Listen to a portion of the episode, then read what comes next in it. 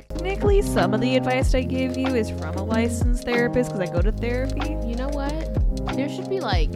I'm a, a therapist adjacent. That's what I was gonna say. I mean, it's just the unfiltered, like real, raw conversations you have with your best friends, but we're putting it out there because you know everyone can use these conversations. Everyone can take the advice, the comments that like, or just even find it Oh, relatable. honestly, let's Are you find out. okay? I'm just ask again because I guess we'll find out. I'm not sure. we'll find out next week on Tangible Thoughts podcast. Woo Woo. Yeah.